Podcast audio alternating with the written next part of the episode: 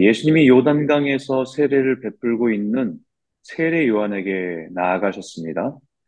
그 세례 요한이 예수님의 머리에 세례를 베풀고 기도할 때에 놀라운 일이 일어났죠.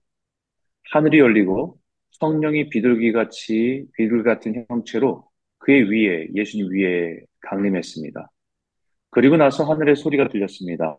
너는, 이는 내 사랑하는 아들이라. 내가 너를 기뻐하노라. 이 소리가 세례를 받으신 예수님에게만 들리는 것이 아니라, 예수님에게만 들리는 내적인 음성이 아니라 그 자리에 구경하러 온 모든 사람들에게 들리는 그런 소리였습니다. 이것은 하늘에서 선포되는 소리였습니다. 너는 사랑하는 아들이니 내가 너를 기뻐하노라 라고 하는 음성이 하늘에서 선포되는 그런 놀라운 일이었고 감동이었습니다. 이것은 예수님의 본격적으로 공생애를 시작하는 사인과 같은 사건이었습니다. 하늘에서 인정하고 축복을 받으면서 만왕의 왕으로 인류를 죄에서 구원하실 구세주로서의 예수님의 공생애를 시작하게 된 사건이 세례 요한에게 세례를 받는 사건이었습니다. 그리고 하나님께서 성령을 통해 예수님을 인도해 가십니다.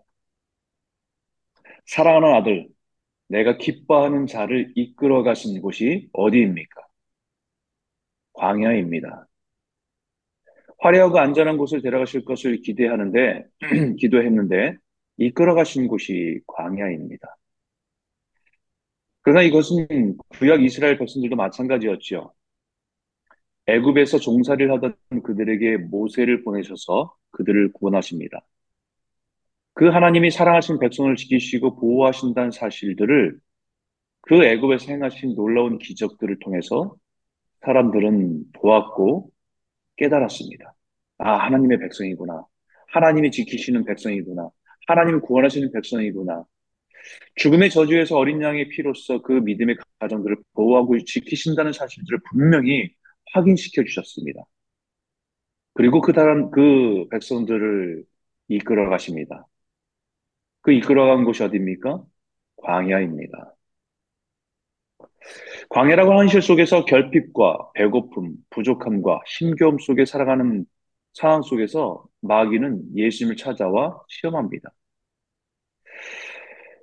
우리도 우리 인생을 살아갈 때 광야 같은 때를 지나갈 때가 있지요. 모든 것이 부족하고 불편하고 답답하고 힘겨운 시간을 만날 때가 있습니다. 광야 같은 시간들입니다. 우린 그런 상황을 만나면 사탄은 우리들의 마음에 찾아와서 속삭이기 시작합니다. 우리를 시험하기 시작합니다.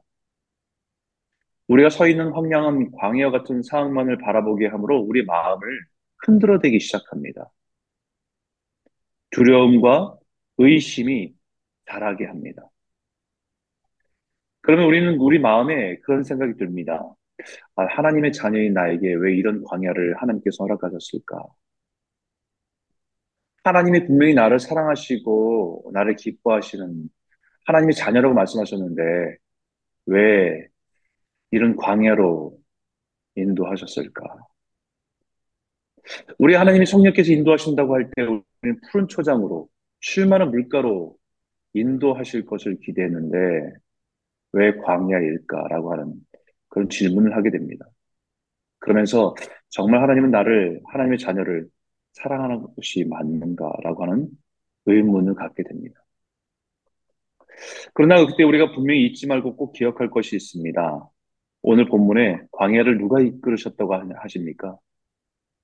광야로 성령이 이끌어 가셨다라고 분명히 말합니다. 성령이 이끄신다는 사실들을 잊어서는 안 됩니다. 예수님께서 광야에서 40일을 성령에게 이끌림 받았다는 것을, 또 이스라엘 백성들이 홍해를 건너 광야를 지날 때에 하나님께서 그들을 이끌어 가신다는 사실을, 사망 음침한 골짜기를 지날 때도 주님은 우리를 이끌어 가시고 함께 하신다는 사실을 잊지 말라는 것입니다. 인생의 광야를 만나도 분명한 것은 주님이 우리와 함께 광야를 지나가신다라는 사실을 꼭 기억하시기 바랍니다. 40일을 광야에서 금식을 하던 예수님에게 제일 먼저 시험한 것이 떡입니다. 만일 내가 하나님의 아들이거든 이 돌들을 명해서 떡이 되게 해서 먹으라는 것이죠. 성전에서 뛰어내리라는 것입니다. 사단에게 경배하라는 것입니다. 근데 거기에 가장 중요한 포인트는 만일 내가 하나님의 아들이거든. 마귀가 예수님을 시험한 시험은 네가 하나님의 아들이라면서 라는 말이에요. 네가 정말 하나님의 사랑하는 아들이고 기뻐하는 아들이라고 말씀했다면서 그러면 그것을 네가 스스로 증명해 보이라는 것입니다. 네가 하나님의 기뻐하시고 사랑하는 아들인데 왜 이렇게 배고픈 현실에 있는 게 마땅하냐라고 하는 우리에게 광야에서 반문하고 있습니다. 마귀는 예수님을 세 가지 도전으로 시험하는 것 같지만 사실은 한 가지입니다. 네가 하나님의 아들이거든. 네가 정말 하나님이 사랑하시고 기뻐하시는 자녀라고 한다면 돌 명에서 떡을 만들어 보라는 것이고 내가 천하만국의 모든 걸 줄 테니 하나님의 아들답게 멋지게 살아보라는 것입니다. 네가 하나님의 아들이거든 성전에서 뛰어내려 보라는 것입니다. 그러면 정말 하나님의 천사들이 너를 받들어서 보호하지 않겠냐. 하나님의 아들임을 증명해 보라는 것입니다. 우리는 우리 인생의 광야 같은 시간들을 만날 때 우리는 동일한 질문 앞에 섭니다. 내가 정말 하나님이 나를 사랑하시는가? 하나님의 사랑과 하나님이 기뻐하신 자녀인가? 그렇다면 왜 나에게 이런 결핍, 부족함, 고통, 고난의 시간들을 이끄셨을까? 우리는 우리의 스스로가 우리가 하나님의 기뻐하신 자, 사랑한 자인 것을 어떻게 해서든 간에 우리가 증명해 보이고 싶어 합니다. 내가 잘 되는 것을 통해서 다른 사람 다 부족해도 나에게 하나님 풍요로움을 채워주시는 것을 통해서 내가 원하고 바라는 그 편안한 삶, 안락한 삶을 나에게 주시는 것을 통해서 내가 하나님의 사랑하는 아들이고 기뻐하는 아들이라는 것을 우리는 느끼고 싶어 합니다. 그러나 예수님은 그것을 마귀의 시험에 대해서 단호하게 말합니다. 사람이 떡으로만 살 것이 아니라 라고 말씀하십니다. 다시 말하면 하나님의 백성은 하나님의 말씀으로 살아가는 존재라는 것입니다. 육신을 채우고 만족시키는 떡도 중요하지만 우리의 영혼을 채우고 만족시키는 생명의 떡, 하나님의 말씀으로 살아가는 존재라는 것을 분명하게 말씀하시는 것입니다. 여러분 그렇습니다. 광야는 아무것도 없는 곳이 광야입니다. 우리 육신을 채울 만한 것이 아무것도 없는 것이 광야입니다. 그렇기 때문에 그 광야에서는 하나님의 말씀이 역설적으로 더 분명하고 선명하게 들을 수 있는 곳이 광야입니다. 광야에 나가면 예전에 듣지 못했던 소리가 들립니다. 바람의 소리가 들립니다. 예전에 듣지 못했던 작은 곤충의 소리도 들리는 곳이 광야입니다. 광야는 많은 것이 부족하지만 하나님의 음성을 선명하고 분명하게 들을 수 있는 곳이 광야입니다. 재미있는 것은 이 광야라는 단어가 히브리어의 미드바르라고 하는 단어인데 이 말은 말하다, 말씀하다라고 하는 다바르라고 하는 단어에서 파생된 단어입니다. 결국은 이 광야 미드바르라고 하는 것은 미, 몸으로부터라고 하는 미와 다바르, 말씀하다라고 하는 다바르라고 하는 그 두 단어가 합쳐진 것이 미드바르입니다. 하나님의 말씀하시는 것을 통해서 우리가 듣게 되는 그 장소가 광야라고 하는 의미가 포함되어 있는 겁니다.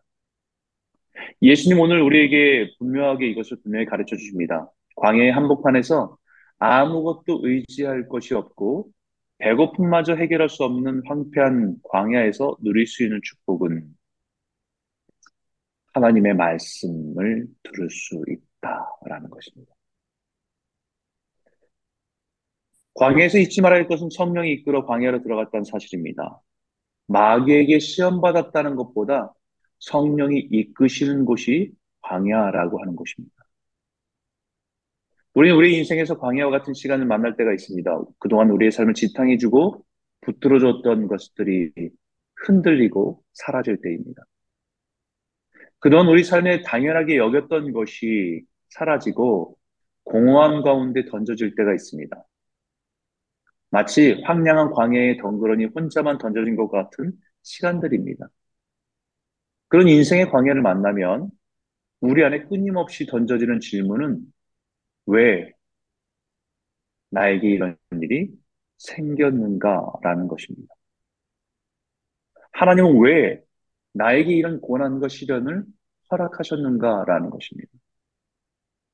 하나님의 사랑이 의심되고 하나님을 향한 믿음이 흔들리게 됩니다. 우리는 그때 꼭 기억할 것은 하나님은 하나님의 백성을 광야를 지나게 하게 하신다는 사실입니다. 그 광야를 우리를 향한 하나님의 형벌로 받아들이는 것이 아니라 광야는 약속의 땅으로 들어가기 전에 반드시 통과해야 하는 과정이라는 사실을 기억하셔야 됩니다. 그 광야에서 다시 하나님의 음성을 듣고 따르는 길을 찾도록 우리를 광야로 부르셨다라고 말합니다. 신명기에 우리를 광야로 이끄시는 목적을 분명히 말합니다. 하나님께서는 하나님의 명령하신 것을 지키는지 지키지 않는지 우리를 훈련하기 위해서 광야로 이끄셨다라고 분명히 말씀하십니다.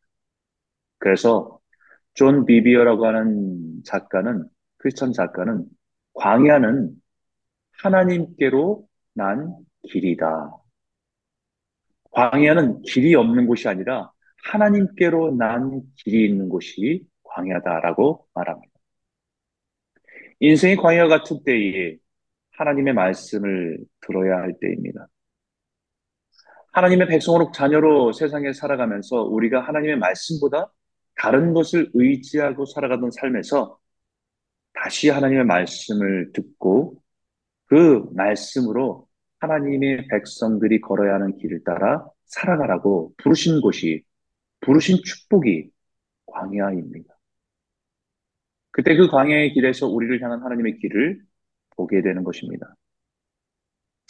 사막에도 길이 있다는 것을 깨닫게 된다는 것입니다. 그래서 이사야 선지자가 너희는 이전 일을 기억하지 말며 옛날 일을 생각하지 말라. 옛날 길대로 걸어가지 말라는 거죠. 보라, 내가 새 일을 행하리니 이제 나타낼 것이라. 너희가 그것을 알지 못하겠느냐? 반드시 내가 광야의 길을, 사막의 강을 내리라. 광야의 길을 내신다고 하나님의 백성들이 걸어갈 길이 있다는 것입니다. 그 길의 이름은 거룩을 향한 길입니다. 사랑하는 성도 여러분, 우리는 지금 어쩌면 광야의 한복판에 서 있는 것 같습니다. 코로나가 끝나고 나서 이제는 조금 무엇인가 다 원래대로 회복할 것인가라는 기대를 하지만 여전히 우리 삶 가운데 여러 가지 결핍과 부족함과 또 우리 가운데 막막한 광야의 시간들을 우리는 지나갈 것입니다. 그러나 우리가 분명히 잊지 말아야 할 것은 이 시간들이 우리에게는 부족함이고 또 고난이고 힘든 시간일 수 있지만 그러나 이 시간 속에 하나님의 말씀 앞에 다시 서게 하시는 축복의 시간이라는 것을 잊지 마십시오. 우리를 다시 낮추시고 겸손케 하셔서 거룩한 길로 한 걸음 한 걸음 나아가게 하시는 그런 축복된 길인 것을 꼭 기억하시고 하나님의 말씀을 따라 믿음을 따라 한 걸음 한 걸음 나아가는 저와 여러분 모두가 되시기를 주 이름으로 축복합니다.